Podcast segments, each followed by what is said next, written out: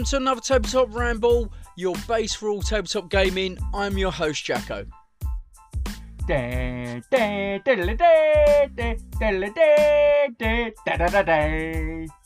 Pew pew pew! Yeah, it's Star Wars Day! That means on this week's show, we are going to be talking about nothing but Star Wars. On the Kickstarter kick around, there was no thing to do with Star Wars, so we're not going to talk about it. But before that, here's this week's Tabletop Gaming News. And the news is, it's Star Wars Day! So we're just going to crack straight on with the show.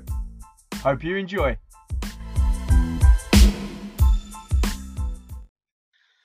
Hi, Ramblers. This is uh, being released on a special day. It is Star Wars Day.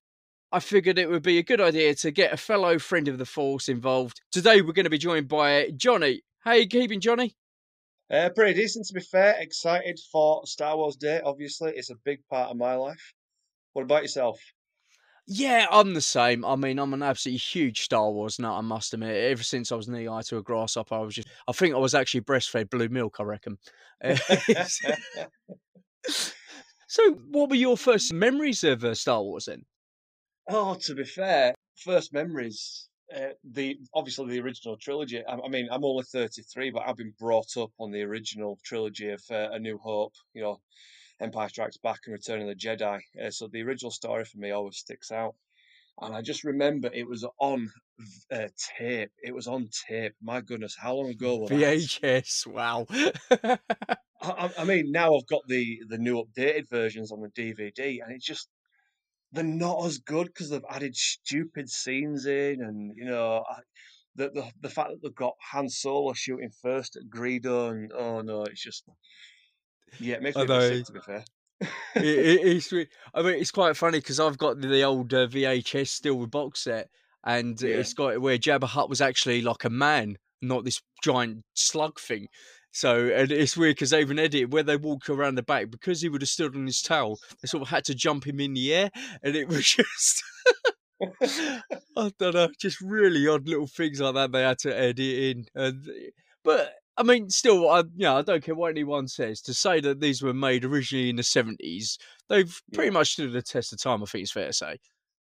Yeah, I think even new Star Wars fans kind of prefer the original trilogy. I mean, uh, the the graphics and everything on the most uh, you know the most recent two trilogies are absolutely amazing, but you just can't beat the original storyline. Well, yeah, I mean that is it. There, there was quite a few plot twists because at the time you didn't know what was going to happen. It's like I am your father. I mean, now it's just an iconic phrase sort of thing. But back then, when that happened, you're like, you what? It's yeah, it's just absolutely incredible. You know, I still remember that moment seeing that for the first time. So, in a funny way, I suppose your generation was more brought up on the likes of Phantom Menace. That come around quite soon after for you, I suppose. Yeah, yeah. Well, I mean, don't get me wrong. I don't mind uh, episode one, two, and three. I don't mind them at all. Um, I think episode one was um it was a bit of a start to set off the awful trilogy that uh, that created Darth Vader. Hmm. Um, I, I- I just think they they they tried to rush too many things in to explain the Force. But yeah, I, I kind of have a guilty pleasure of liking the new-ish three, episode one, two, and three. I've got a bit of a guilty pleasure for them. Um, I just there's some bits of it I just cannot stand, like Jar Jar Binks, for example. Yeah, yeah, I'm with you with that. Yeah, and, and just the whole storyline between Padme and Anakin. I just if they could just cut those bits out, then it won't be too bad, really. This is it. I mean, some of the acting, it just makes your skin crawl. Like, no, I love you more, and oh, dear, it's just you just didn't need it. But what Oh, I would say, fair, Go go on. to, to be fair, the like the worst part of it is when they're uh, you know getting married and well about to get married or that sort of thing. But they they're getting to know each other on Naboo, and he turns around and goes, he's uh, he's feeling feeling her arm, going, I don't like sand, it's coarse and it gets everywhere. But you, you're soft. And like, oh my goodness me, we're not watching Star Wars for this. no, it's, it just goes against all the flow. I mean, yeah, what you're used to, sort of like Princess Leia.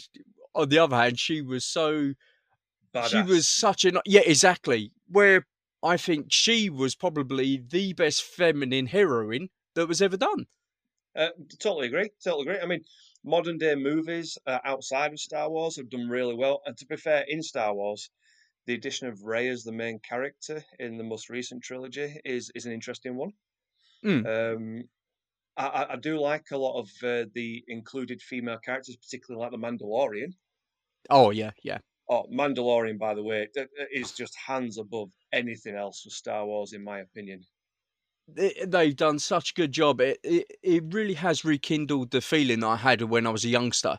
This brand new world where it actually lets you go in amongst the, the, the grimy streets and you can yeah, you feel a part of the world. Yeah, it's um, I, I just like how it's straight in the action as well. And to be fair, who can't love Baby Yoda? oh yeah, Uh, and that's a good thing because it does appeal to kids as well. It's the sort Yeah. of thing where you can sit down with your little ones and you can all enjoy it together. It is fantastic for that.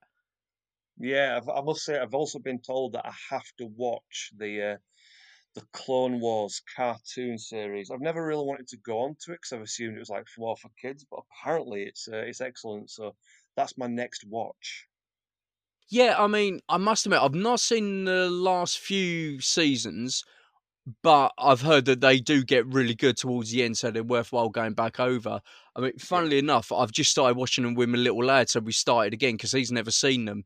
So it's quite nice to actually once again sit down with your family and watch something. So I'm working my way through it because, funnily enough, as you're listening to it today, they're bringing out a new, I think it's a new season called The Bad Batch, which is all to do with the the Clone Wars after Order 66. So that should be really good. I must admit, I've heard a lot of good things about that. That does sound like the sort of thing that I'd be interested in watching. To be fair, Yeah, I'm the same. I'm uh, got to go through it all again, just try and get myself up to speed with it all. Speaking about cartoons, did you ever watch uh, Star Wars Rebels? again, I've been I've been bugged and been bugged and bugged and bugged to watch it. I mean, I've I know a bit about it because I play some. Um, uh, I- I'm I'm I'm a big gamer geek and I play on my my phone on some games and stuff like that. So I've seen like the Phoenix Squad and stuff that are from that. Yeah. Um, but I've never actually watched the uh, the series. Again, it's another thing I'm I'm planning on putting my bucket list.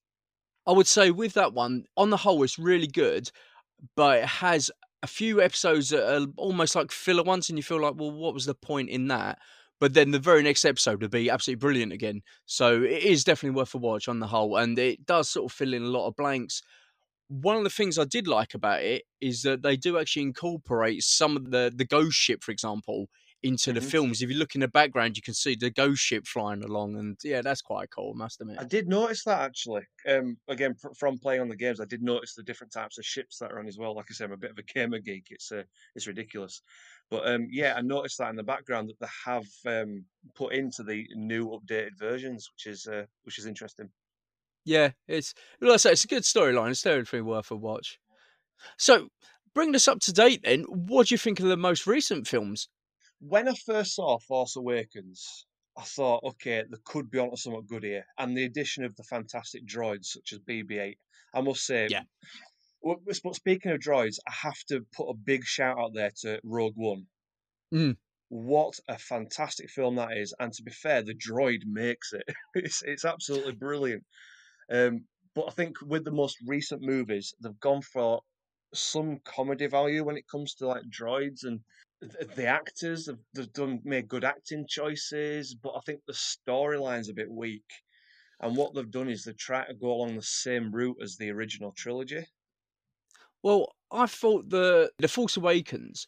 I felt that they were using it almost like a, a nod to the fans to make it feel a bit familiar, so you knew where it was going to go. But it felt like I actually thought it was quite a good sort of reset to open up doors. So this is where we could go, and it, it opens up a lot of good plot points. True. yeah. But when it come to the next one, I can't even bear myself to say its name. I hate it that much. But yeah, I think that sort of sums it up. It just, oh, it was appalling. It was almost like the director, he didn't like Star Wars. It really was. It was every opportunity he had to bash it, he seemed to want to do it. You know, like when Luke Skywalker had the lightsaber, he just threw it away as if it was a piece of rubbish and he called it a laser sword. And you're like, oh, what are you doing, man? It was. They have Oh. attempted to destroy it with that one. To be fair, and uh, I was of the same opinion. Uh, like I say, Force Awakens, it was a it was a a, you know, a reasonable film, decent acting. It was a good start to a trilogy. Uh, but I, I totally agree with it. That one really let it down. It really, really let it down. And I think when it comes to Rise of Skywalker, then I think in a funny way it was just trying to repair the damage. It seemed to be Yeah. quite a bit. It really did. Is all. I mean, the lightsaber prime example in the one before Luke Skywalker throws it away as it's rubbish. In that one, he catches it and says, "No, you always got to look after it." It was really everything like that. He was trying to say, "No, you can do this. No, you shouldn't do that." And it was, oh, yeah, it just seemed to be trying a little bit too hard to try and fetch it back. To be fair, I think one of the best things about the brand new trilogy is is Kylo Ren. I mean, uh, Yes. I've, th- there's been so much hate for the character of Ren and the Knights. I mean, you don't even get to really see the Knights of Ren, which is a bit of a, uh, you know, it's, it's a bit rubbish. But Kylo Ren, the fact that you can see how torn he is between the good and the dark, and I thought that was absolutely brilliant. Trying to live up to something he would never actually live up to. I thought that was really quite impressive the way they did that. But Yes, the- I quite agree. I agree with you on that because a lot of people seem not like him, but I thought that he he had anger management issues. That was a whole thing, and he was a kid throwing temper tantrums because that was his mentality. So I I, I didn't really didn't have a problem with him, and I thought yeah, I Yeah, thought yeah. Adam Driver actually done a really good job with him. I really did. He did, and to be fair, Adam Driver also partook in the uh, undercover boss as well version of Kylo Ren. Did you ever manage to watch that? No, I've not seen that.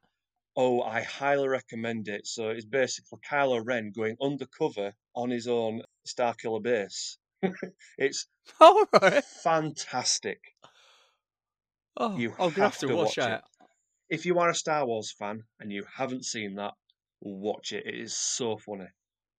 Oh, I'm, I'm gonna hunt that one down. All right, as soon as I get off here, I'm gonna hunt that down.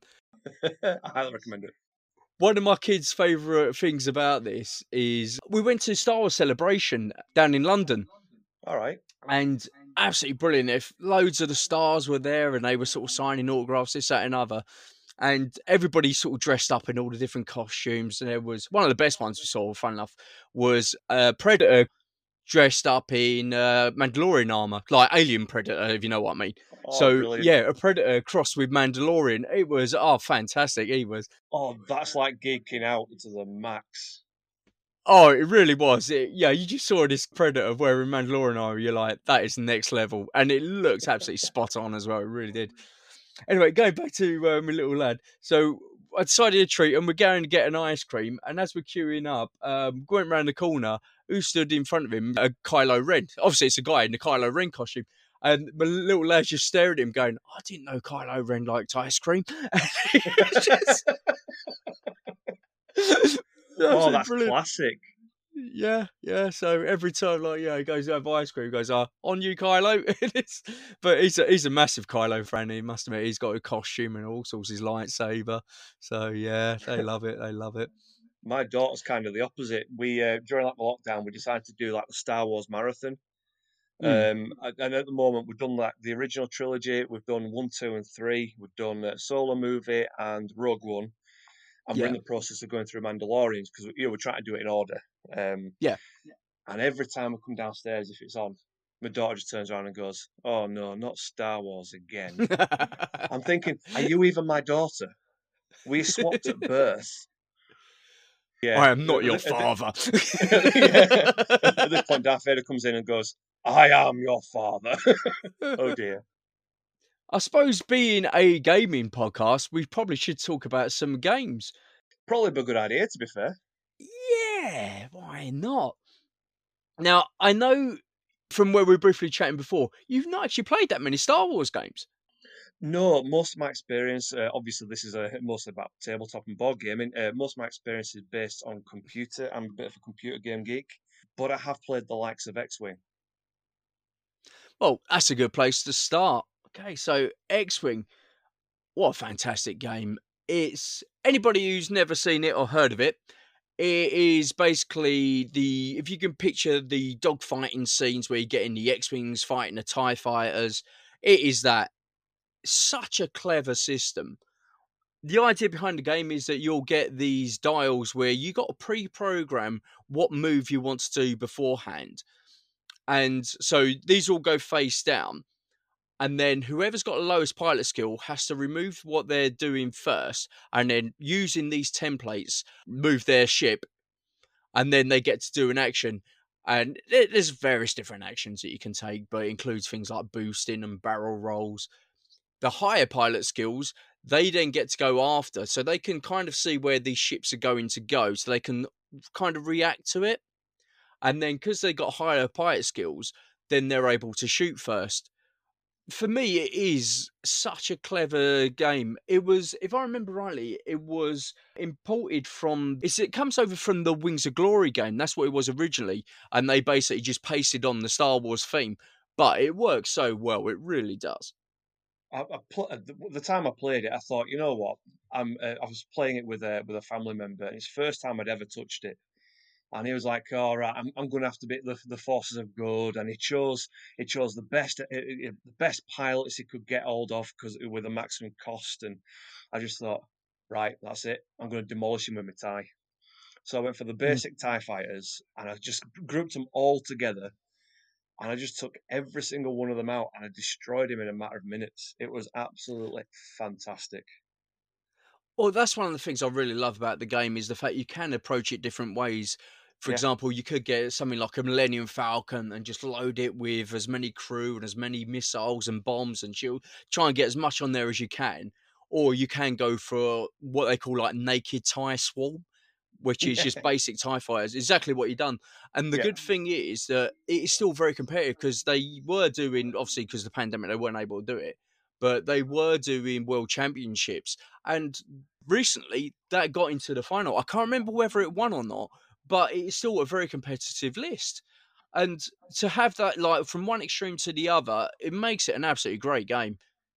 It, it as a first experience of of that actual game, it was absolutely brilliant. And to be fair, to beat the family member just really rubbed it in, especially considering he considers himself a huge Star Wars fan. And um, yeah, he just got absolutely demolished by my ability with TIE fighters. I must admit, it's one of the most beautiful things you can see. If you can get someone who can fly a swarm together, because I must admit, whenever I try it, I end up crashing them into each other and I just blow myself up. So if you can get someone who does it all synchronized, it is a thing of beauty to watch. It really is. Now, yeah. one of the things I was going to say about this, this game comes so successful back in its early days that it was actually outselling 40k, which really yeah, yeah, that was how big it got. Uh, where Games Workshop were genuinely scared because it was just outselling it, and it was so popular. It was incredible. It really was. It, uh, it was really riding the crest of a wave. It's petered off quite a bit now, I must admit, and they brought out a second edition. So it has died down, but at the same time, I played it recently the other day with Cowboy Pete, Mm. And it really rekindled how much I enjoy the game. Is and they're still bringing out new models for it now. I think that's one of the good things in the Star Wars. You've almost got a never-ending supply of ships.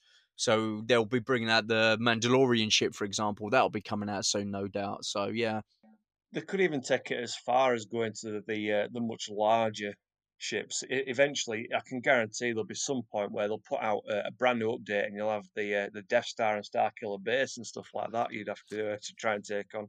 That'd be an interesting change. Well, you can actually include the big ships in it because you mm-hmm. can have the Tantive, the one that Princess Leia is on originally. Uh, yeah. the, the, very first one, the New Hope. So you can have that. You can also have the Rebel transporters, and there's a few others that are a similar sort of size. You can actually play them in a slightly modified game, but it is still very much X-wing. Yeah. Now you've actually nicely given me a segue into the next game I was going to talk about, and that is Armada. So, have you ever seen Armada? I've I've actually heard of it, kind of seen the Mm. box, but never managed to uh, to pull it out. How is that similar or vary from uh, from X-wing? Right. So, similarities are in as much as they are spaceships based in Star Wars. That's probably about it, to be fair, because Fair it, it, it really is. And a lot of people were thinking, oh, this is just X Wing on a bigger scale. And it really isn't the case because it's almost trying to compare a dogfight with a naval battle with ships. It's that sort of comparison. It really is. Is it anything like the, the 40k version where you have an armada? Well, I played one absolutely donkeys years ago, and it's not really no. Okay. the way this one works, a lot of it's to do with the size of your ship. So if you've got something that's quite small, for example, like a, a rebel transporter, that's a relatively small, big ship, if that makes sense. Yeah, yeah. Then you will get a couple of dials, and on the dials you'll have things that you're looking to power up. So you might power up your bombs, you might power up your shields, you might put in your movement, and what happens is that you'll plan way in advance. So when you have your turn, then the next dial comes up. So you got to plan a couple of turns in advance. So if you had one of the big star destroyers like the Executor, for example, then because that's bigger, it will have more dials. So that means it might have, I know, four or five dials. So you got to plan that much further in advance. It's a more powerful ship, but because it's that much bigger, it takes longer for the orders to get through, and it takes that much more for the turning to happen. And also, what happens is the ships are constantly moving, so you got to think they're going to be cruising through all the time. So you've really got to think in advance: where's my ship going to be at this point? And it really is much more of a longer thinking in advance what's going to happen. You can also get uh, little ships, so you can have like X wings, Tie fighters, all of those, and they just create like a little swarms that go around, so they can have their own little dogfights and around you. They can still shoot torpedoes at the bigger ships and still cause damage. But when it comes to the big ships, if they're going to go through them, they'll just move them to one side because it's almost like a gnat. If you try swatting it, they'll just move out of your way. So it's like that. But yeah, so to compare it to X Wing, you can't really compare it. It's totally different game, to be fair. So obviously, X-wing can result in quite a short game. I'm assuming this uh, the Armada takes much much longer, especially if you've got to plan well in advance for your moves. Yeah, yeah, oh yeah, you're looking at a good couple of hours. It really is. But at the same time, it does depend on how many ships you're and how many points you want to go to. Because the more, obviously, the Okay. more the more you have on the table, the longer the game is. But it is, Yeah. it's, it's a very clever system, I must admit. Me personally, I prefer X Wing because I think I just prefer shorter games in general, and I like the speed of it because I like to the quicker I've got to re- react to what's happening. Whereas in Armada, it's more of a planning in advance, so it's a little bit harder to react because you've already planned and that's already going through. So that's sort of like the major difference between two. Both very good games, and I know some people that swear by it and prefer it to X Wing. Armada could go really wrong though, couldn't it? you could really plan the wrong direction Oh, yeah. with that. Oh, definitely, definitely. Yeah, I, I've seen it plenty of times. But it, it, it's a fantastic game. It really is. One of the good things I do like about these games is that the models are all pre-painted as well. I'm not the greatest painter in the world, so Oh, I'm right there with you. I mean, I, I used to be uh, a fantasy battles guy for Warhammer, and the worst, most painstaking bit of it is painting the models. So the fact that they're already pre-made, uh, pre-painted, everything is uh, is a Yeah, bonus. Well, I, I was I've never actually taken part in a tournament, but I always thought, oh, maybe I might. But I just like the idea of being able to rock up and knowing my ships look just as good as yours. Whereas anything else, I'd be like, I don't. Yeah. I'll be hanging my head in shame. oh, I totally agree, mate. Totally agree. I once uh, I once got a, a, an army of miniatures, and uh, I started painting them up, and I, I saw someone else painting theirs up because I was doing it in the Mm. store at the time. I just thought, yeah, I'm just going to give up now. Yeah, I just well, this up. is it. You know, I I'd say I can do an okay tabletop standard. You know, they they look like they got a bit of colour on from a distance. As long as you keep them at arm's length, they'll pass. but yeah, that's about my level. As long as no one gets Exactly. close. Yeah, yeah. Like, just keep them moving quickly, and you'll be all right. So, in a funny way, you're you're brilliant at giving me segues because the next game I'm going to talk about is Legion, which is a game Okay. where you do need to paint your minis. God, very smooth. Is it? Yeah, that that's definitely not a game for me. To be fair, I, I just I, my hands are like beefs. I can't actually hold the things and paint them well, Well, enough. what I would say, one of the nice things about it is that if you was to be the Imperials, for example, the paint jobs are relatively easy for ninety percent of them. Get a white spray Yeah. can and then a little bit of black in places. You're on Yeah. a winner. Bit of black. The thing is, you will never ever on the on the rebels be able to paint any red, as in like you know laser holes, because the uh, the you know the Imperial stormtroopers just can't hit the broadside of a barn That's true. inside a That barn. is true. So yeah, you won't have to worry about any uh, wounds or anything, would you? No, no, no. anyway, so back on the Star Wars Legion. Now, this is the game that I think, in a funny way, where FFG and Games Workshop kind of went in different ways. And I think this could be a major reason for it. Because I think Games Workshop, and I'm just reading between the lines, but I think Games Workshop felt a bit Yeah. threatened by the fact that Fantasy Flight Games had the license to Star Wars and were going to bring out their own miniature war game. And having a Star Wars license, Yeah, I don't think there's many games out there that feel like they'll be able to compete with 40k on that sort of level.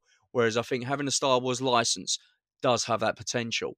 just out of interest, uh, obviously with uh, with 40k and Games Workshop stuff, the the stuff's really quite expensive. What's the, what's the cost difference between like uh, the Warhammer based and Legion? So with Legion, you could get a two-player starter set.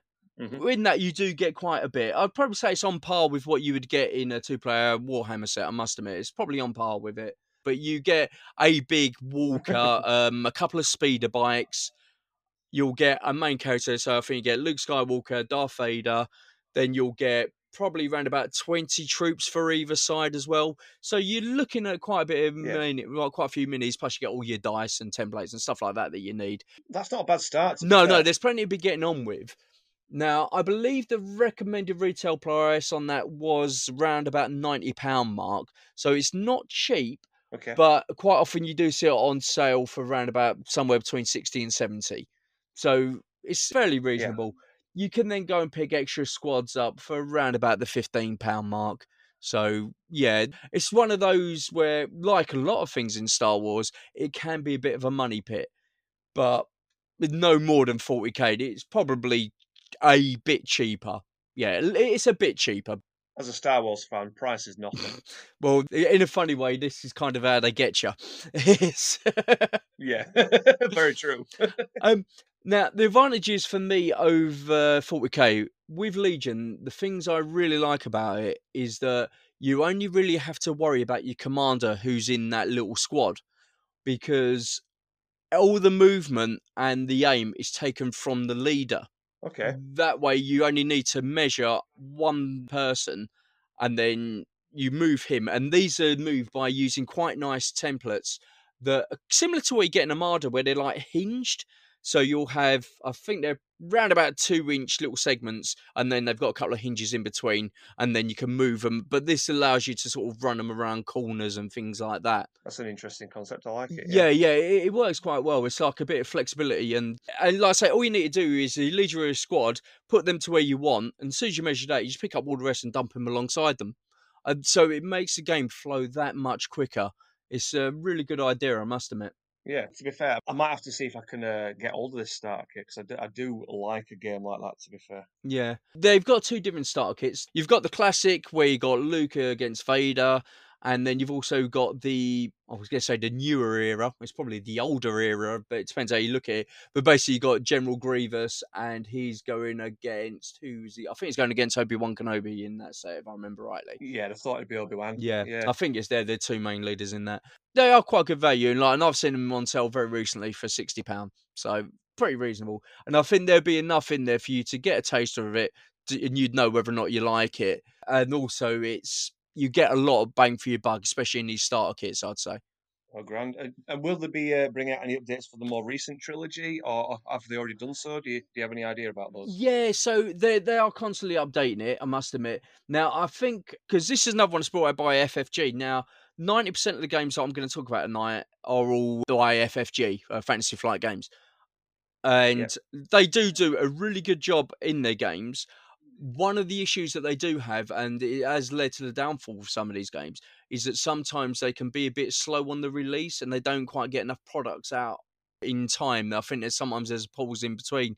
So I think what happens is people get excited, they invest in it, but then they've got to wait a long time before the next one comes out. And I think it can cause a few issues, and some people do drop off. But to be fair, they are still bringing out products for it, but they're, they're constantly advertising new stuff to come out. I know fairly recently they had some of the Mandalorian uh, coming in, and yeah, so that because they're also doing it where you've got the old school trilogy and the Clone War era, there is a lot to uh, keep investing. What I would say, it's a bit of a downfall to it, is the fact that, in a funny way, there's not many factions as you would get with 40k. Because in 40k, there's I don't know how many. What you got about 16 odd different factions. Uh, when Oh, you, there's s- loads, yeah. yeah. it's probably even more than that because I'm trying to think because you get all the different um, Space Marine All the chapters. chapters. That's the word, yeah. So yeah, so there is quite a lot there. Whereas in this, you've got Rebels, Imperials, and then you've got the older Clone Wars, and you're sort of like, well, really, would you have clones fighting against stormtroopers? So I think that Yeah, could a cause a few issues, you know. But it, as a game, though, it, it works really well. I think it is a case of they just need to get out a few more products so that you've got a bigger choice to pick between. But other than that, it is really good, though. It really is good. yeah, I'll have to have a look at that one, I think, mate. So there's also a really good dungeon crawler that's set in the world of Star Wars called Imperial Assault. You come across this one? Um, I've I've actually heard of it. I've seen uh, seen the box. I've uh, seen the pieces and stuff that come with it. It does look absolutely fantastic. Never had the pleasure of playing it. Really, really good game. This is one of my favourites out there. One of the things I really like about it is that you got a couple of different ways of playing it. You can play it so you've got one person who's playing as the Empire and he's trying to send out all the different stormtroopers and all the different characters to try and take you down, all the probe droids, things like that. The rebels, you're on a mission to try and co- uh, complete your objective. It could be a variety of different things the different lo- there's different locations so it could be within a base could be um in a forest could be in the desert loads and loads of different places what you're looking to do as a uh, team of rebels you're cooperating together and you're trying to take down the bad guy but what also they've done which is really good is that they've given you an app that you can play as the imperial so if you wanted to it could be purely as a co-op which is a real nice twist. And the app works really well. I know a lot of people out there aren't overly keen on apps, but this one is fantastic and it does work absolutely spot on. Really good. To be fair, the, there are certain games that are complemented by it. For example, you've got the likes of One Night Werewolf. Yes. The yes. app really compl- complements the game. Well, for me, this this takes a lot of the hard work out of the game because sometimes you might find that nobody wants to be the imperial player or you can only get one or two of you together because it also allows you to play it solo which is another big plus you can also play it as a skirmish game so if you wanted to you could do a 1v1 you could have a team of say uh, rebels i could have a team of imperials and we can go at it fighting through like the maze of buildings and stuff like that It's really, really well done. I can't praise it highly enough. The miniatures in it are real good standard. They do look beautiful. In the core box, you get a little ATST. I think there's about nine stormtroopers. You get Darth Vader, uh, some Imperial officers, a couple of E-Web guns. There's a, a couple of reeks in there that you'll find in the Battle Arena scene in uh, Clone Wars. So there's a lot of content, and that's just the Imperial side. Because on the Rebel side, you'll get, I believe there's six different characters that you can pick from. And you'll normally play with four at a time. Plus, you'll get Luke, who's one of the heroes. But it's nice that you don't have to be these major characters. You are being the little guy, the little grunt who's in that world. And that to me makes it a little bit more immersive because you might see, say, uh, Luke Skywalker he'll might drop in to give you a hand and then it'll go off again. So it's not a case of everyone's fighting over to try and be the big main character. You're all on an even par, and he's just somebody who'll come along, give you a hand, and it will just come in for say a mission or something like that. At the same time, when you're going through, all of a sudden Darth Vader comes out, and you're like, one minute we're fighting all these absolute useless stormtroopers. Next thing you know, you're getting these Imperial guards coming around the corner with escorting Darth Vader, and it's just like, whoa, let's get, you know what I mean? It really ups the uh, fear factor. So, absolutely classic game, really is. Now, this one, it looked like it was going to go out of print, and they stopped doing all the expansions because there's some brilliant expansions. Get this, they get quite a few smaller character expansions, so you can get likes of Boba Fett, uh, IG88, Lando Calrissian, Han Solo. So you get all these little single ones, or you can also get these big box expansions. There's one that's based around Jabba's palace. You got one that's based on Hoth. They've even got Lothal, which is based around Star Wars Rebels. So there's big box expansions, small box expansions. There is a load of stuff. Now they've not brought anything out for a while, but they have started reprinting it because a lot of people were asking for it again. So they've actually gone back and started bringing it out again. So fingers crossed that one's still alive and kicking. Because I was a little bit worried because I thought Legion was going to kill it, even though they play totally different. I think the fact that you had these minis that were a similar scale, I thought, ah, oh, this could be the end of it. But it looks like it could be coming back again, which touch wood, it does because it is a fantastic game it makes a difference from some of the other games that have really died a death from the lack of uh, lack of releasing updates and it's good to bring back games like this where Star Wars fans and Star Wars followers can actually finally get back on and and, and play with the uh, traditional games that we used to play with when you know back in the day. Yeah, uh, this is a really good one. It really is. Uh, the missions work really well, and it, it I, do like a dungeon crawl, especially when you get a few of you together. And to say it in the Star Wars world, even like, just wow, it really is a classic. And in a funny way, um, with this one, although I'd like to see more expansions and more content coming out, there is enough of a game there anyway. So it's not like a case of it's going to suffer because it doesn't need it.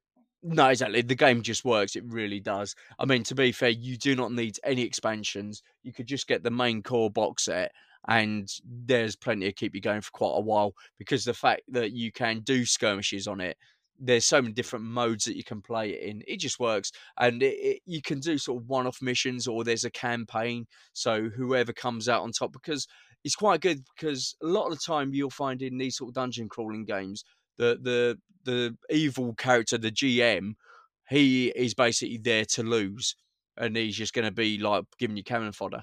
The good thing in this is quite balanced, and he is a lot of time he is actually going to win, and he gets to give himself power ups. He can give himself extra recruits from a rebel's point of view, if you succeed in the mission, you get extra credits. So then you can start giving your character better weapons and things like that. So when you go into the next mission, you're uh, increasing your own character and you're developing them.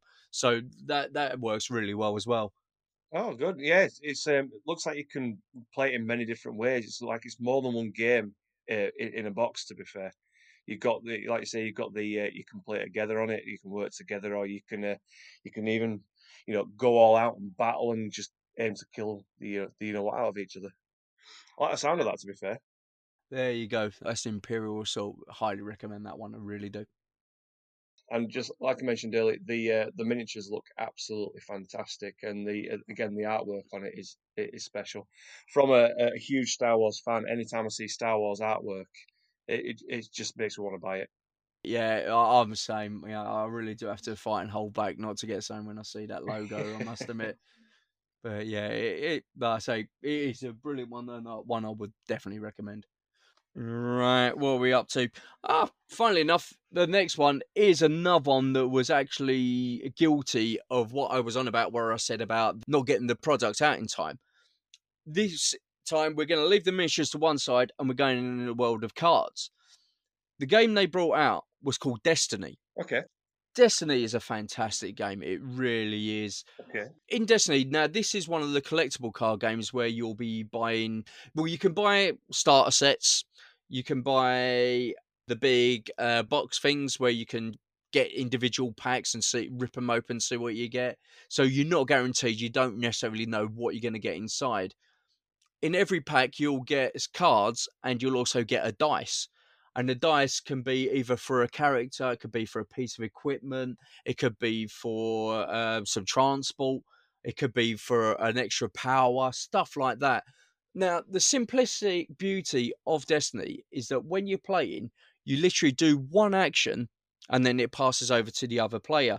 And you'll be playing as you'll pick a team. You can be either dark side or the uh, heroes. You pick what you want to go with. But when you're playing the game, what you'll do, you'll have two main characters.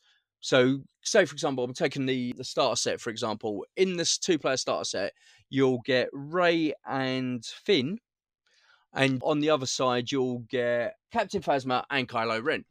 So these are your main characters. And then from the cards, what you'll do as you're going through, you're looking to activate a card and you say, right, okay, I'm going to play this one next. Your opponent can see what you're going to play and they can then try to react to it so they can try and defend against it. You might say, right, okay, I'm going to activate this dice next. So they know that you're going to roll an attack dice. So when you roll it, they can see that they're going to have, say, three shots coming their way they then get the opportunity to try and defend against it so they can block it they can make you re-roll it so because you've only got one action at a time it's very fast backwards and forwards and it's almost like fencing because it's not a case of right i've done this you're taking that damage because you've always got an opportunity to try and counteract it but it works absolutely beautiful. Some of the other things you can do, so you could say, for example, so with Kylo Ren, if you wanted to, you could get a card which will give him his lightsaber. So you attach that to him. Then what you can do, you can maybe get some, maybe Knights of Ren that would be his backup support.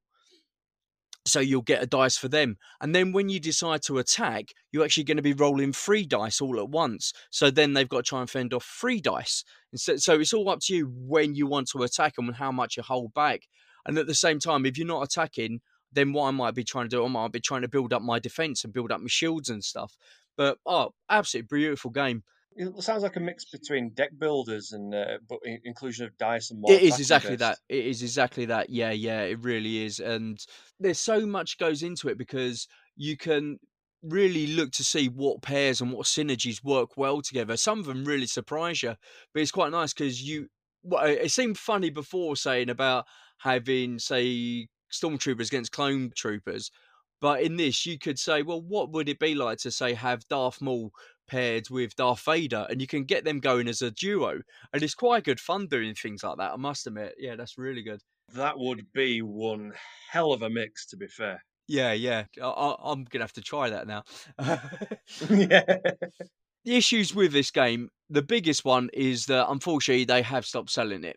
It got to the point where I think they lost a lot of people because they just wasn't keeping up with demand. And if you can't keep up with the demand, then people lose interest. And that's kind of yeah. what happened. Now, on the plus point, what that does mean is that there is still an absolutely brilliant game that you can pick up as cheap as anything. I've seen the two player starter set as cheap as five pounds. I must say, I've just while you were talking there, I also had a quick uh, quick Google to see what sort of prices, and even like uh, the recommended retail price for some booster packs of over 100 quid are going for just under 20. Yeah, yeah, exactly. Yeah. Yeah, I, I picked up a big pack. I think you get yeah. So in this box, you get thirty six uh, booster packs, and I picked up for I think it was sixteen pound. At the time, they were going wow. like I say hundreds. Well, not hundreds, but over a hundred pounds. Uh, normally, each pack was going for three pound a pack. So yeah, you're talking just over a hundred quid there. But like I say, you can pick them up sixteen quid. But uh, to me, they are well worthwhile picking up still. Although the tournament scene's dead and the game no longer exists, it's still a fantastic game. So uh, I, would more than happily play it. I really would. But I, I, just see it as actually quite a good opportunity to uh, pick up a nice cheap game, to be honest with you, because it works really well. So, as a fan of Star Wars and a fan of deck builders, is it getting the Jacko seal of oh, approval? Oh, definitely, definitely. Yeah, yeah. It's it's uh, uh, for me. It was how can you put it? To have a deck builder where you get to chuck dice and with a Star Wars theme, oh, it just it just really did tick all the boxes. Absolutely brilliant. I can't recommend it enough. The only thing I'm gutted is the fact that they've now cut it so you're not going to get any new material coming out. So we're never going to see the Mandalorian, which is a big shame. But oh, yeah, exactly. Baby Yoda. No, could have had a card Yoda. with Baby Yoda yeah, in. That that could be. Oh, yeah, it's bringing. A bit emotional, but like I said, if you can get hold of it, and, and to be fair, there is still a lot out there, so it is well worthwhile picking up, I'd say. But yeah, Sticking in the card game world, we're going to go with Star Wars the card game, which was an LCG, which is a living card game. Now, the difference between living card games and CCGs, which are the collectible card games, when you're getting the CCG, like I said before, you, they're blind and you don't know what you're getting. With LCGs, they're doing regular release updates and you know exactly what's going to be inside that box. So that that's the big difference. Now, Fantasy Flight Games Yeah. done exactly the same thing with this, where they just didn't quite keep the tempo up with, the releases. So again, this is another one that has died. It is again, it's quite a good game. It's a little bit harder to find, I must admit, but you can normally find, say, a second-hand copy for around about the twenty pound mark. Now, in the game, it's a very asymmetrical game. So one of you will be playing as the Empire, one of you will be playing as the Rebels. And as the Rebels, you have to try and complete three different objectives. What the Empire are trying to do, they're trying to run down the timer, which is the Death Star. So they're trying to get the Death Star to shoot to make everything explode, and then that's how the um, Empire wins. Now, the timer goes on one space at the end of every round, and that's if the force is with the good side. If they can play cards and reverse it so the force is now stronger with the dark side, the Death Star will increase by two every round. Oh, I like the sound of that. That's an interesting twist on a card game. I like yeah, that. it's really good. Like I say, the asymmetry in it works really well because it does feel like it's quite thematic in how they are within the films, where the rebels they're really trying to get in and out as quick as possible and like try and do as much damage quick. Whereas the um, Empire they're playing the long game. They're building the time because in every single film it feels like the, there is a thing of the the clock's ticking and like you need to get in before like the Empire does their big bada boom. And it's like that in pretty much all of the films, to be fair. So it, it really does fit It in is, well yeah. with the theme, I must admit. Yeah, it's a little bit more tricky to come by, but it, it did work quite well from all accounts. But yeah, if, if you can find it, it's worth a look, put it that way. Yeah, I might have to again another one I might have to a quick look at after Mm. this and see if I can get on eBay and find that Mm. one. Right. The last card game I've got. Now, this one you can still get hold of. So I thought I'd better put one in. And this one is right at the very cheap end because it is a deck of, I don't know, maybe about 20 or 30 cards in it. And it's called Empire versus Rebellion. Now, if I remember rightly, this is actually based on another card game. And it was saying like FBI versus KGB or CIA versus KGB, something like that. yeah, Cold War. Yeah, that's basically what it was based on. Yeah. Yeah. And so in the game, it's a bit like uh, playing 21 or blackjack, but you're not always trying to get to 21 because each round you'll find you got different objectives, and that'll be setting what number you need to get to without busting. You'll have quite a few different iconic characters. So you got Darth Vader, IG88, you got Han Solo, Luke Skywalker. So all the characters from the classic year, and they've all got different values on them. And then what you're looking to do, you can actually tap them to change their value. And then this will make the opposition do something. So, like, it might be an attack, so they then lose a card. So, it's quite a backwards and forwards trying to get to the right number as close as you can get. But some of the objectives you might have is I actually win if I finish lower than what you've got. So it's a bit of a mind game because you've got, say, I think it's either five or seven different objectives, and you've got the same objective, so you know what's out there, and you played his objectives face down to start with. So you're sort of like, right, what are they going for? So yeah, are they trying to lose this on purpose? And it just sort of gives you a power up in the next round. But yeah, it's a real nice game that one. They're like hidden agendas in a way, aren't they? Yeah, it really is. It really is. And now, what I would say with this one, this is probably the game that's got the most pasted on theme because it was another game. I think they saw it as a bit of a cash cow. We'll put whack a Star Wars theme on it, and hey presto! But it's still it's a relatively cheap game. I think you can get it round about the 10 12 pound mark, and it comes in quite a small box as well. The sort of thing you could take on a camping trip, something like that, you know. So, but yeah, it's it's worth a look anyway. Potentially more um, something for the older generation who were into the original trilogy rather than the more recent two trilogies that came out. Yeah, yeah. So yeah, there's not going to be any Kylo Rens or anything like that, and it is purely like the old school ones. And again, it is it's it's a very simple game. You know, you it's as sort of thing you can play with your dad, sort of thing. Do you know what I mean? They're not going to get too lost in it. So and it's a very quick game as well. Yeah, it doesn't take long to play at all. It really doesn't. But yeah, it's decent. It's worth a look. Might be a good way to get my kids into actually enjoying Star Wars. Possibly, possibly. Okay, so the next game. Now, this to me is probably one of the most underrated games out there, full stop. And I don't know whether it's a case of because it's a Star Wars game and it is considered to be like one of these cash cows, and it's, you know, like where you get something like Star Wars Monopoly, for example, is yeah, I got that when it came out. To be fair, yeah, well, I, have got it as well. I'll be honest with you, but still, but this game it's a lot better than what I because it was actually bought for me as a birthday present, and this is Star Wars Risk. Now, ah. when I ah. first saw it, I was sort of like, "Oh, thank you, that's really kind," you know. And I'm sort of like, you know, this is your sort of like supermarket job. They know you like Star Wars, they know you like board games, so they get you that. Uh, but anyway, I gave it a go. Wow, what a brilliant game! It's it's incredible. It is nothing like Risk. It really isn't. It, it's like Return of the Jedi in a box. Okay. The board itself is in the shape of a TIE fighter. Oh, I'm sold already. Yeah, that's it. It's all you got to do, isn't it? The the board has three different parts. So one wing you have got the area where they're on the forest moon of Endor and they're trying to get the shields down. So they're really battling against it and they're trying to constantly roll dice and try and climb the ladder. Whereas the Empire, they're trying to put shields in and put troops in the path to slow you down. Okay. In the other wing, you have got Luke Skywalker fighting against Darth Vader in a lightsaber duel. Where at the end of their battle, whoever wins that gets a big bonus and becomes really powerful. In the middle of all this, you got the Death Star in the middle, and then I believe it's three circles that go out from that, and then they're all divided into segments what you have there, you'll have uh, all X wings, Y wings, and B wings that are coming off of their hyperspace and off of their armada. So you've got these rebel cruisers, and they're going to be launching where the rebel cruisers are based.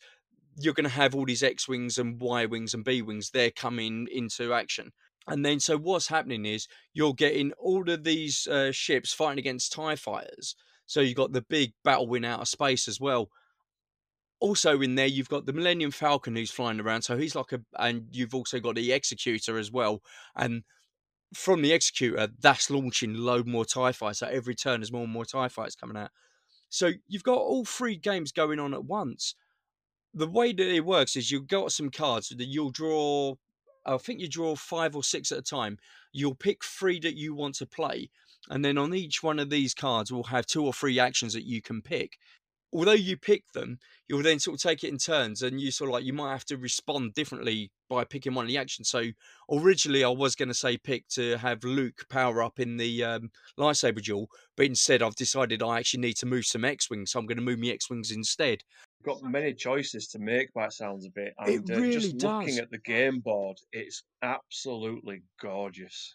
Yeah, it is the the coloring, the detail is absolutely stunning by looking at this. To say that this was what I considered like um, a common marketplace game, I, I just did not expect it from it. I really didn't. And again, you can pick this up pretty cheap. I think you can normally get it for some. I've seen it quite often around about the fourteen pound mark. So it's well worth it. It really is. It's an absolutely awesome two player game. It really is. It says two to four, but it's a two player game. It's worth every but, penny. Yeah, it's well worth it. Yeah, it's so underrated. It really is. They did also do a black box version, which is instead of in the mainstream one, you'll get the Millennium Falcon, the Executor, and the Death Star. I believe they're all cardboard tokens. In that one, they're actual plastic minis. Oh wow! It's um, and I think like the boards embossed and things like that. But even that, that I don't think that's talking mega money. But for what I would consider like a off the shelf one you could probably pick up in the supermarket, is yeah, it, they've done such a good job on it. And that one was by Hasbro to give them credit.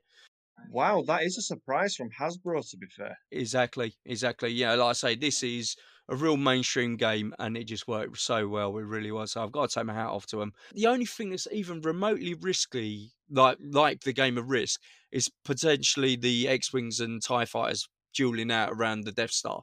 But the other thing that works really well about it is it doesn't matter how well the X Wings are doing out there, you cannot take the Death Star out until you get that shield down. Wow. So it is a, it is just like the film where it's sort of like I can't do anything until the shields are down, and so you're really concentrating. But at the same time, the longer you're out there, because the Executor just will launch you more and more Tie fighters, it just keeps obliterating you. You're trying to keep your fighters alive as long as possible. And also, the other beautiful thing is that the Death Star can actually, when it rolls its dice, it rolls two dice. If it hits a six, then it blows up one of your big uh, destroyers. so, and you've only got six of them. And then once it starts taking out them, then it can start focusing on your fighters, and then it can actually target an area. And any of the ships that are in that area get blown up as well. So it's oh, it really well Oh, worked. stunning. The mechanics sound amazing. Yeah. Absolutely amazing. Yeah, like I say, and this was a game I was not Go on, mate. expecting. I really wasn't expecting it. It's literally like the last hour of Return of the Jedi. It really is, really is. It sounds somewhat special, to be fair. Yeah, and the fact the price you'll be able to pick it up, you hunt around. Quite often it comes up on sale, and th- th- this game is one that still is out. So yeah, I've actually given you one you can get hold of easy. yeah. No, no. Again, this is uh, just look at the artwork. Absolutely stunning. I'm gonna have to have a look at that one definitely. right now, then I'm gonna let you down again. This next one You is can't let me down, Jacko. Not Oh, now. I, I am going to let you down on this one, I must admit, because as much as I've hyped this up and I've told you how easy it is to get hold of, the next one is a very similar game, and this one was set in the Phantom Menace. So you got, sorry, this one's called the Queen's Gambit. Okay. Queen's Gambit. So think of the Phantom Menace. It's the same thing, end scene, and this one's dividing up into four different areas. You have got the Naboo battlefield, where you got the Gungans taking on the battle droids. Okay. Yeah. You've got Obi Wan and Qui Gon Jinn taking on Darth Maul in a lightsaber fight. You've got the palace, which is uh, it's literally like a three tier thing that you build. So you've got three different levels to that, It looks amazing. And that's the bit where you got Padme trying to get into the throne room. And I think that's uh, that's how you actually win the game is if you can get Padme into the throne room and deactivate it. And then you've also got young Anakin who's trying to get into the starship, and then he's going to go off out and uh, take out the the big ship. Very, very similar game then. It is it's absolutely identical in as much as the way that it works. Uh, it's just the the theme works differently because you got the four different areas, but and it is to go with Phantom Menace, and that one's the Return of Jedi. So, but there you go, and like the, also with the space battle, Anakin is acting like the timer on that one, so you need to do it before to. Well, it depends what side you're on, really, but your goal needs to be accomplished in time. Now, where I'm going to let you down on this one, they did stop printing quite a while ago. The- I, I've been desperate to try and get hold of a copy of this. This is almost like one of those golden egg games that you know you, you it's almost come mythological now. The cheapest I found it at the moment, eh, you're looking around about a four hundred pound mark, and that's for a second hand copy Wow. you're talking quite a bit of money and also the the minis in it i mean you are you got to bear in mind this is going back to what the 90s early 2000s maybe so the plastic quality isn't going to be quite as great but it's just become because it's one of those grail games now where it's so hard to get hold of you know people just pay for the teeth for it it's ridiculous Just looking on here now, I think the cheapest one I can see is 450. Yeah it's it's quite scary It must be a But, good yeah, game.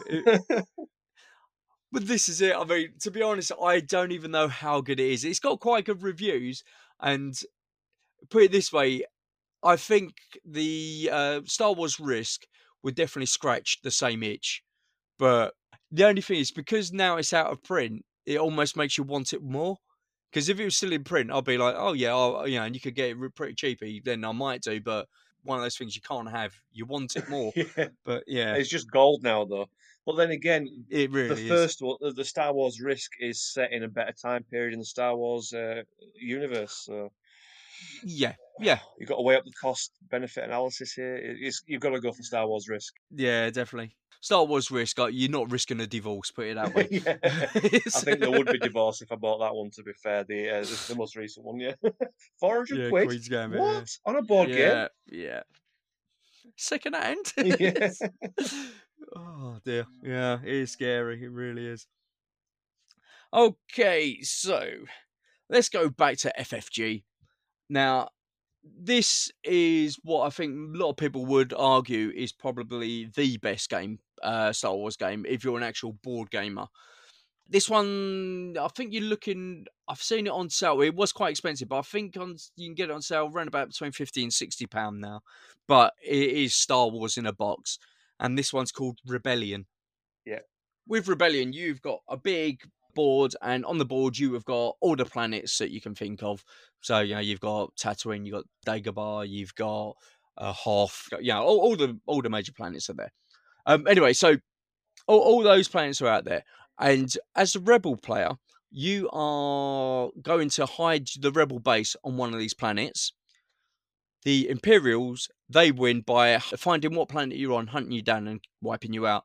So it's a real game of cat and mouse where you're trying to get your objectives and you're trying to gain influence at different places. And if you land on the same planet, then little battles are going to ensue.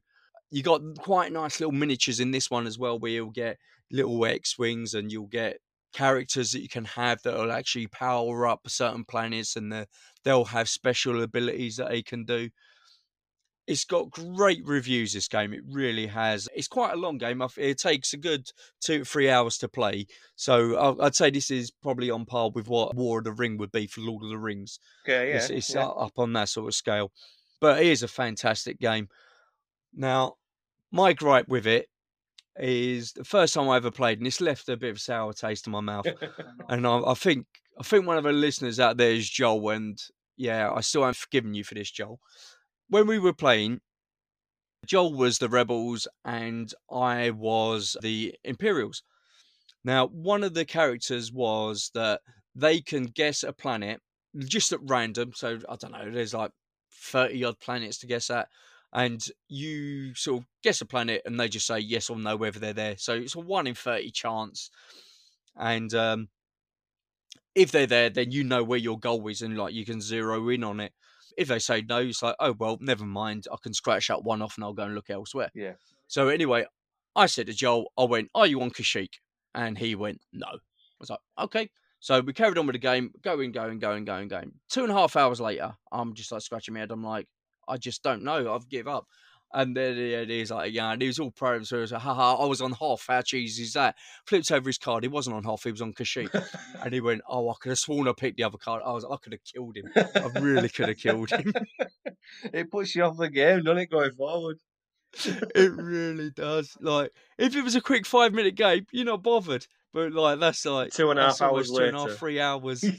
yeah, and I'm like, I had you like within the first couple of rounds, I could have zeroed in on you, but no. A one in 30 Just- chance, and you managed to pick the right planet, and he got it wrong. I know it was a real shot in the dark. It really was.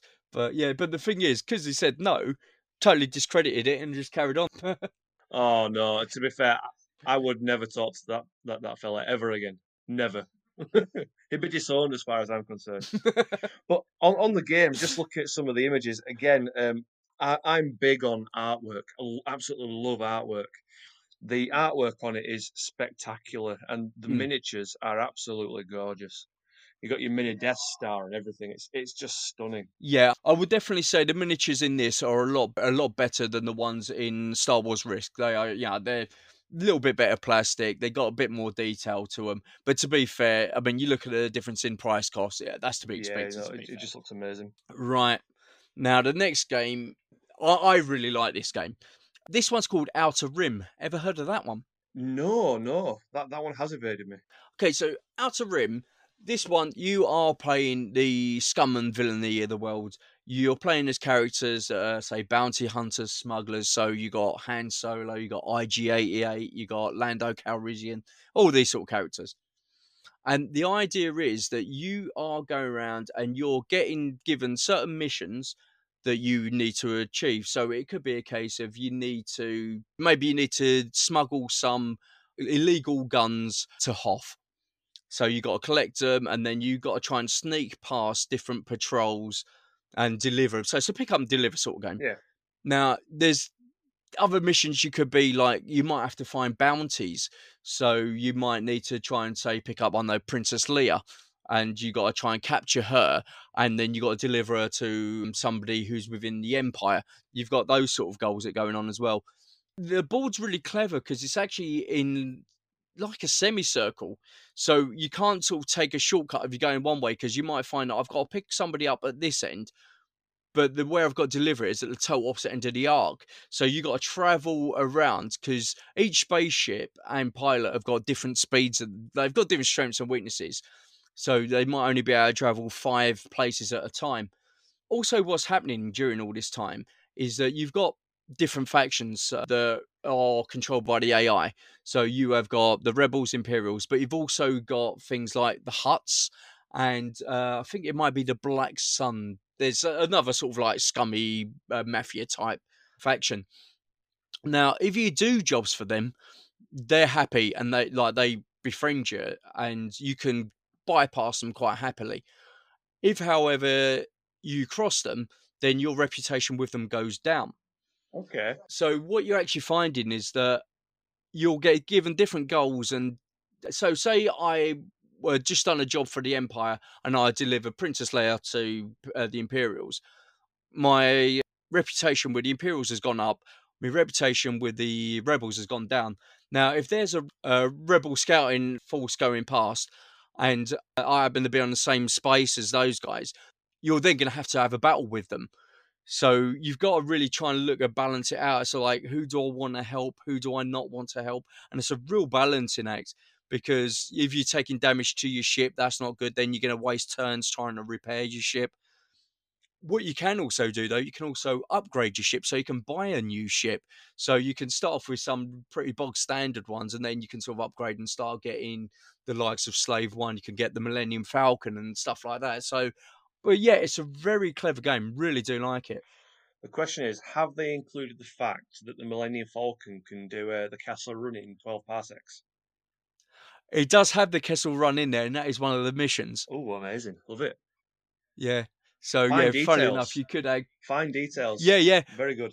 It is quite. I mean, that is quite good. The fact that you can actually get Han Solo in the Millennium Falcon, and your goal is to get to Kessel Run. Yeah, do the Kessel. It's nice to have things like that in there, and yeah, you could say be Boba Fett on the Slave One. Now, some people don't like games that uh, have a lot of conflict in it. So, in a funny way, me and you, we could play the whole game and never actually have an impact on each other. We could just go about our own way, doing our own thing but you might have say you might be carrying some cargo that I want, so I might then try and hunt you down and try to like right, I'll try and steal it off of you, sort of thing. You're really good like that. The other thing which I quite like is that when you're doing things like bounties, each planet has tokens that are face down with different colors. So, say for example, okay, so Chewbacca, his token is yellow, and on all of these different planets, there are will be a yellow but you don't know what one's Chewbacca. So you might have to fly to each different planet, stopping at each one, searching, trying to see if Chewbacca's there or not.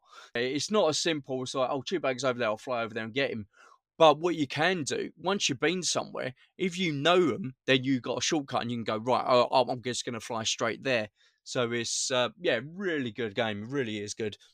It sounds to me like you've you've got so many different mechanics to think about. You've got to try and keep your reputation up with all the different gangster gangster groups, but also you've got to bear in mind you you've got to try and avoid people who are now potentially hostile to you. So you can work together, but you can also work to destroy each other. It's a, an interesting concept. Yeah, it, it, it works quite well. I must admit. I, yeah, I, I'm a big fan of it. I must admit, and the good thing with this game, you can play it solo as well, and there's quite a good AI that you go up against. So it'll have like an AI deck, and then when you flip it over, it will make whatever character you're playing against, it will make them act in a certain way. Because I found with some AIs, they're quite robotic and they will do exactly the same thing round after round. With this one, every time you flip it, well, okay, no, this time he's not going to buy an upgrade. He's going to try to see if he can get a new objective and so it's it's not quite as easy as reading as you might think because they've got their own goals you can see where they're going to try and head But to have a game like that work really well in solo, it, and I believe, I think it plays up to four, possibly five, but I think it's four. It, to be fair though, you don't get many games that you can play solo, so it's a good addition to any collection. Yeah. Yeah, and especially in the current climate, it's quite handy, I must admit. Yeah. But yeah, but that, that's another good one anyway. Oh, fab! Yeah, another one to look at. Perfect. I'm getting some right good game ideas here, Jacko. You're doing me a right good solid here, to be fair. I think your bank manager might have a word with me though. Yeah, sh- she'll end up shooting you, mate.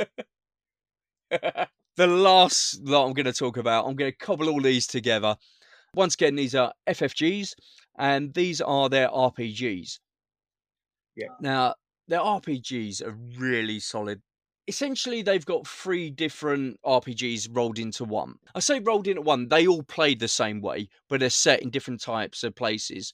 So you have got Force and Destiny, Yep. which is for the the Jedi and the Sith. So yeah, the, the the big Force users.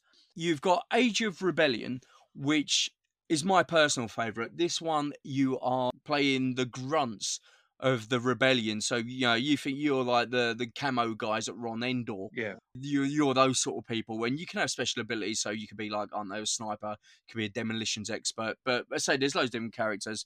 And the last one you have got is the Edge of the Empire, which is another one I'm really fond of. And this one is again, it's like a scum and villainy sort of thing where you you're going around Nal Hutta and places like that. So yeah, you could be on going to places like Tatooine and going in and out of the bars, and you know, you sort of you're coming up against the Hutts and the mafiosos and stuff. It's they're really good, I must admit. They've got a very clever dice uh, system where you can roll the dice and you'll get depending on how strong you are in certain abilities. So you might be stronger at, uh, say, athletics, or you might be stronger at shooting, and that will let you roll more dice. And the way it works is that you can either succeed, succeed with a advantage, or you can might succeed with a disadvantage, or you might fail. And so there's all different levels. So you could be like, okay, yes, I climbed over the fence, but as I come down the other side, I uh, twisted my ankle. So you've achieved what you were trying to do, but you got a negative to it. Or you might, if you got like, an absolute succeed uh, with advantage, you could say, yeah, you jumped over the fence and then you're able to run away and hide behind um, a bush in cover. So you've got different levels, uh, or if you fail totally, you can put your hands on the fence and set off an alarm.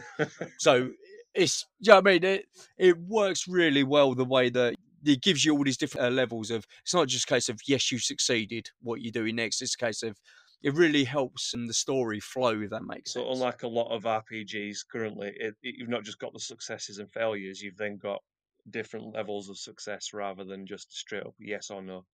this is it. Yeah, you basically you have done it, but or you've done it and I really do like it. So these three different ones uh, you can pick up as beginner starter sets. Now these are really good value, I think. I think they cost about twenty six pounds if I remember rightly. In it, you'll get a scenario, you'll get pre-generated characters that you can use. You get the dice. There's a basic beginner rule book that'll get you going. So there's a lot of game just in that. What I would say is though, it pretty much is a one and done, which is the downside. But the plus is uh, you've still got the dice and you've still got the rules, so you can go on and they are good value and they're really good fun. I must admit, you probably get about three play sessions out of each one, so you're probably looking around about three, four hours of play. Be, is, it, is it one of those though where you could build your own scenarios around it uh, rather than just using the box standard ones? You can do. What I was going to say is they do have like a big rule book as well. So these are just for dipping your toe in to see if you like it. They're a good way of trying it out, sort of thing. You can then get the big rule book where you're able to go and invent your own characters. I mean, you can invent your own characters in these if you want to. It's just a case of the way the story is very much on rails. So what I would say, they're very good for GMs that have never GM before Okay, yeah. yeah, it's quite good for that. I must admit. Um, it gives you a path that you got to follow, and it sort of like helps you out, and so it, it sort of helps build confidence. So it's very good for that. There is also another starter set in this one, uh, which isn't a part of those three, But again, you can translate the characters over and it all works same, and that's for the uh, Force Awakens. So they've introduced characters around that era as well. Sounds decent, but that, that sounds like it'd be good not just for you know, brand new GMs, but people who are brand new to RPGs as well. Definitely, definitely. I mean, I'm I'm Yeah, quite new to is. RPGs, but I do like the whole you can go and do whatever ever you want sort of element. But it looks like it could be for when I was first starting out with RPGs, it looked like it could have been a good option for me to just crack on with something like that that's very linear. Yeah, this is it, and it, it, kind of holds your hand, but it's a good story it's giving you, and also it's it's uh, very beginner friendly. It, it, it's all it tells you right. Okay, you're in this bit. What do you want to do? Do you want to hide? And it tells you the layout of the room, so it gives you suggestions of things that you know, some options of what you can do, and then uh, when that happens, and then oh no, a combat will happen, and it explains a combat. So it really does hold your hand as you go through. It's ideal to get started, and the fact that you're familiar with the world definitely helps as Yeah. well. As, to be fair, with with any sort of Star Wars game, if you haven't if you aren't familiar with the world, there's no point in playing with them whatsoever. No, no, you're probably true with that. To be honest, yeah. I mean, you will be playing that because you're a Star Wars Yeah. fan. You want to try it. but there is a lot more to it than just these starter sets because you can get like there not only is there like the core rule book to each one of these three big games you can also get expansions that books that go on further you can even get like miniature character boosters that sort of like go into more depth in the different styles of characters so you could get say things like bodyguards you could get snipers the other really good thing about it is because all the mechanics work as same across the board there's nothing to stop me making a character in say Force and Destiny and then taking it over to Age of Rebellion. You, all the characters all cross over. So yeah, that that's uh, something that's really good as well. You can really mix and match with it then. Yeah, yeah, it really is. And the, the stories are really good. I but my favorite two are Edge of the Empire and Age of Rebellion. I I, I think in a funny way I I kind of like the the more gritty side of it. I mean, it's probably one of the reasons why I really like Rogue One because there's not as much as the Force in it. If that makes sense. Yeah, You know, you've got one guy who's sort of Force sensitive, and the big Darth Vader scene. But in a funny way, that's what I like about that film. Kind of changing my subject here a little bit, but the fact that the Force is like a big climatic sort of thing, and is it a force of power? It's not like an everyday thing, if that makes sense. So that's kind of why I prefer those two rather than one where you can be force sensitive going around all the time doing stuff. But yeah, it's it is good though. Do you not think that um, Rogue One's the only Star Wars movie which shows um, Vader to be as awesome as he actually is? Yeah, exactly. Because in, i i even in the original ones, he, he kind of messes everything up, doesn't he? He's a bit clumsy, and yeah, he's always the one who sort of spins up. It's, it's, have you ever seen Robot Chicken? yeah, I mean, to me, that's absolutely perfect. The way the Emperor's like, "Oh, not this idiot again! What have you done this time?" It says it all, doesn't it? It really says it all. yeah, yeah.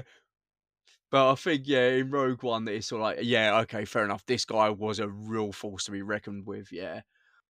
But anyway, so that is all the games I've got for you, mate. I mean, there are plenty of others. There's sort of like all these collectible card games that go way back when. There are, I mean, there is a minefield. What we kind of said before was quite often that if you got a, a real bog standard game, they'll just slap Star Wars on it and they'll just get it to sell because of the stickers that's on it. And then they slap the price up by 30 quid as well. Exactly, exactly. But what I would say is all the games I mentioned tonight are all quality games. Even if you was to take the Star Wars off of them, they would still be brilliant core games. So it's just for me, the Star Wars really adds to it. That uh, for me, that's the difference. Like I say, and these are ones that I would, yeah, recommend find if you can find them. Yeah, then I'll definitely have a look at going and give them a go. I, must say, from the ones that you've talked about, I think the the ones that I'd go straight away out and consider buying is uh, definitely a Star Wars Risk. That looks Mm. absolutely incredible, and uh, maybe look at the uh, the Armada as well. for me, Risk is it shouldn't be as good as it is, and I think it's very underrated. I think because it almost has that Star Wars monopoly because it isn't Risk. It really isn't Risk. Not that Risk is a bad game; it's a dated game, but I wouldn't say it was a bad game as such. But at the same time, there, there's so I mean, you can get like Marvel risk. There is actually just be aware there is another Star Wars risk that is risk with Star Wars pictures. Yeah, I uh, saw characters. that one. Uh, it's, it's not that no. you want the one that's in the shape of the Tie Fighter. There's a big difference there. Like I say, I don't think you can go wrong with any of those games. Though, I must admit. No, some good ones there, mate. Thank you very much for that. No, not a problem. Right, well, hopefully you've uh, had a good time. Now, what I would say, guys, is uh, although this is probably the first time you've heard Johnny, Johnny has actually been doing a lot of work behind the scenes with us. He's been getting involved in a lot of these playthroughs that will be coming out with these RPGs and things like that. I'd like to say a massive thank you to you, mate, because I know this is sort of like the first actual live recording that you've done. So I really appreciate you joining me, mate. No, it's been an absolute pleasure, mate. And uh, anytime you need some help. And one last thing I need to say is, may the fourth be with you. Yeah, you too, mate. You too. And to everybody else out there, guys, enjoy your Star Wars Day. May the fourth be with you.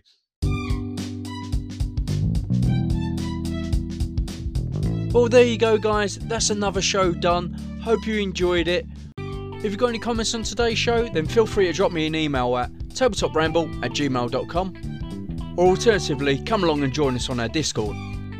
As always, the show notes for everything we spoke about are available over on our website, which is tabletopramble.com. Make sure you stay safe, stay healthy, and I'll speak to you then.